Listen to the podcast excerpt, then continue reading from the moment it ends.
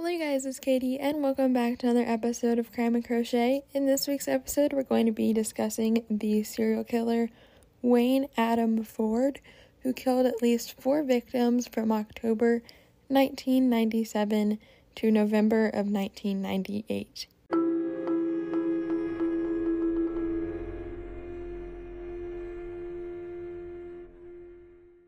So, this case is one that I just heard of myself a couple days ago, so I thought it'd be a good one to cover in this episode because hopefully, I feel like if I haven't heard of it, then maybe a good portion of y'all that are listening haven't heard of it.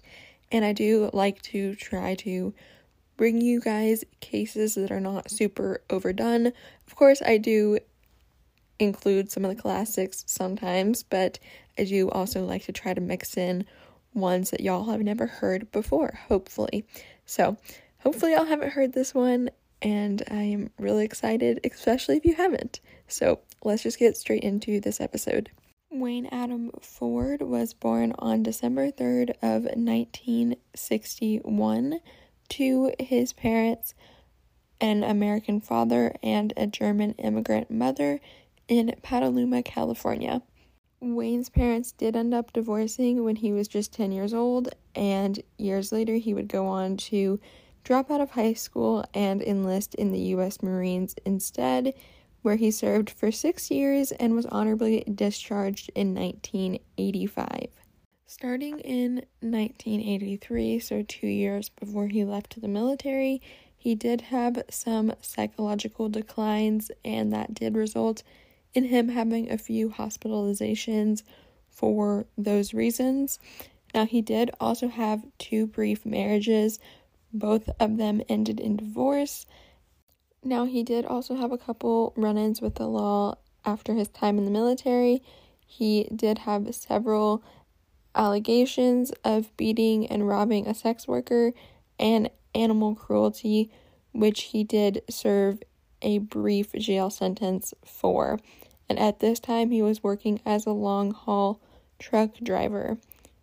Now, this case is a lot different from a lot of the other serial killer cases I have covered, as well as cases I have heard in general, because the way he was caught was actually by him confessing and turning himself in.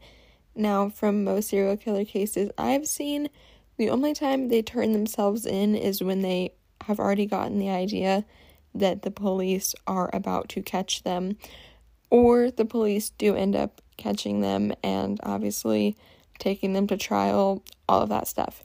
So, in this case, he actually went to the police himself and just started confessing. They were not even looking at him as a suspect or anything, from what I can find. He was not on their radar at all. And he just came to a police station and told them that he was a serial killer, which I can only imagine how insane that would be.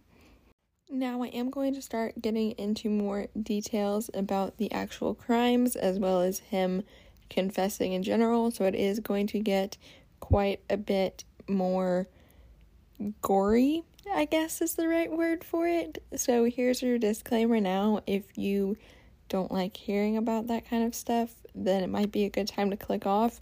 I never try to go into too much detail, but there are some details that I feel like are important to get the storyline and understand the case. So, anyway, just a little disclaimer that it's about to get not only strange, but just like gross in some ways. In November of 1998 is when he turns himself in and walks into a police department in California with a woman's severed breast in his pocket. Y'all see what I mean? It's getting gory. So I can not only is it crazy to have somebody come into a police department and tell you they're a serial killer, but to come in holding a woman's severed breast like it was in his pocket just oh my god is all I can say to that. But um just like how would like being the front desk lady at the like police station, I could not imagine that you would like therapy. Just therapy. But, anyways, he did confess to killing four women in 1997 and 1998. And those are the only four women he was convicted of, but there is believed to be quite a few more victims that he never confessed to or never went to trial for. Now, let's discuss the four victims that we do know, or at least think, were from him. So, the first victim is actually still an unidentified woman that it is believed that he picked up as a hitchhiker. And get this, y'all. Her body was found in October of 1997 and she had been dismembered, which is a big portion of why her identity is still unknown. And it is believed that, again, like I said, she was a hitchhiker that he had picked up, and he mutilated her torso, which was found in a marsh area, and then one of her arms was later found on a beach. And then her head, other arm, and parts of her legs are still missing to this day. Ford has stored other body parts in freezers of his attic trailer for a year, and according to the laboratory analysis, apparently tried to cook some of them. See, this case is just gory. That's why I wanted to give y'all that warning. But, like, he kept some of the body parts, tried to eat them, froze them. He spread them across different areas, I assume, as he was driving across the country as a truck driver. And again, that's one of the ways he was able to get away with this without even being on the police's radar until he confessed, is because he was going all across the country. So they didn't even connect these murders as being by the same person. His second victim was found on June 2nd of 1998 and her nude body was found in Las Vegas. She was a 26-year-old prostitute by the name of Tina Renee Gibbs and she was found to be strangled and that was her cause of death. Then 4 months later, a nude body of Lynette White, a 25-year-old also prostitute, was found floating in an irrigation canal and the precise cause of her death has not been determined. Which something that I find really unfortunate in a lot of serial killer cases is that people like hitchhikers and prostitutes are unfortunately a lot of times targeted as victims of serial killers because they are deemed to maybe not have family that would come looking for them or report them missing, or they're just in vulnerable situations in general because of their lifestyles. So I do always find that really unfortunate because a lot of those cases either go unsolved or they never even identify who the victim was because of circumstances like hitchhiking and prostitution. So it is really unfortunate that people and women like that are targeted in general, but it is unfortunately a reality in a lot of these cases. Wayne's fourth victim that he did confess to and was charged of her murder was Patricia Ann Tamez, and her nude body was found in California in October of 1998 and she was strangled to death and had one of her breasts removed, which was the one that he carried in his coat pocket more than a week later when he walked into the sheriff's station and confessed to all four of these murders. Wayne Adam Ford was found guilty of four counts of first degree murder on June 27th of 2006 and he was sentenced to death in August of 2006. He currently resides on death row in a state prison in California. So that is about all to this case. I mean, he's 60 years old now and he has just lived out his life in prison since he walked into that police station and confessed to those crimes. It does make me wonder if there was even more victims and how many more victims, but those are unfortunately the only ones we know about. And that's just one of the crazy things about serial killers is you really never know the amount of victims they actually had and where their bodies could be if there's more bodies that are especially with a case like this where he was a truck driver who knows where other bodies could have been found you know what i mean? So crazy stuff to think about. And i know there is one other serial killer at least that is pretty popular that was also a truck driver this case is separate i believe that one happened even before this one did but um I could cover that in an episode if you guys wanted to hear that.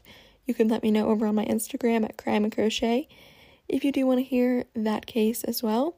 But I figured I would cover this one for this week since it was one I hadn't heard of before. And hopefully, like I said earlier, y'all haven't heard of it either. But since that is kind of all for this case, let's get into this week's crochet pattern. This week's crochet pattern feature is the Twisted Flower Slim Can Koozie, which you can find by Curly Ginger Creations on Instagram as well as on Etsy is where you can purchase this pattern. Lauren, the designer of this pattern, said that this was a fun, spur of the moment design when she was one day drinking a Red Bull and had a thought to create a koozie for slim cans and as she started making it and getting to the top, it started turning into a pretty flower. And she said, Love when designs just kind of happen and it works. Which, as a pattern designer myself, I totally understand that. It's more frustrating than you would honestly think when patterns don't work out the way you're envisioning. So it's really great when they turn out even better than you're thinking. So that is this week's pattern feature. And as normal, you guys just go ahead and check her out. Again, that is Curly Ginger Creations on Etsy and on Instagram. And there is more patterns and crochet designs to check out from her as well. So that is all for this episode. Again, a good place for y'all to check out the pattern if you're interested is also my Instagram at crime and crochet and that's a good place to see everything from this episode. So, pictures from this case, pictures of the pattern, as well as my sources, all that kind of stuff is available on my Instagram at Crime and Crochet if you just want one central location to find everything. Thank you all so much for listening to this episode of Crime and Crochet. I really hope you enjoyed. If you did, the best way you can help me out is to leave a five star review on whatever podcast platform you are currently listening on. As well as if you do want to see more from me, you can always check me out on all of my social medias. They are either at Crime and Crochet or at Crime and Crochet Podcast. Either way, you're going to see the same little logo that I have on the podcast on all of my social medias as well. So if you see that, then you know you're in the right spot. As well as if y'all do want to see more crochet related content and you didn't know, I am just at Katie Being Creative for all of my regular crochet content that doesn't involve true crime. So that is on YouTube, Instagram, TikTok, Etsy, Ravelry, pretty much everywhere. I am just Katie Being Creative as all one word if you guys are interested in checking that out. And with all of that, again, thank you so much for listening. And I will hopefully see you guys in next Sunday's episode of Crime and Crochet. And of course, as always, make sure y'all are staying safe out there so you don't become one of these victims we talk about every week. Bye, y'all.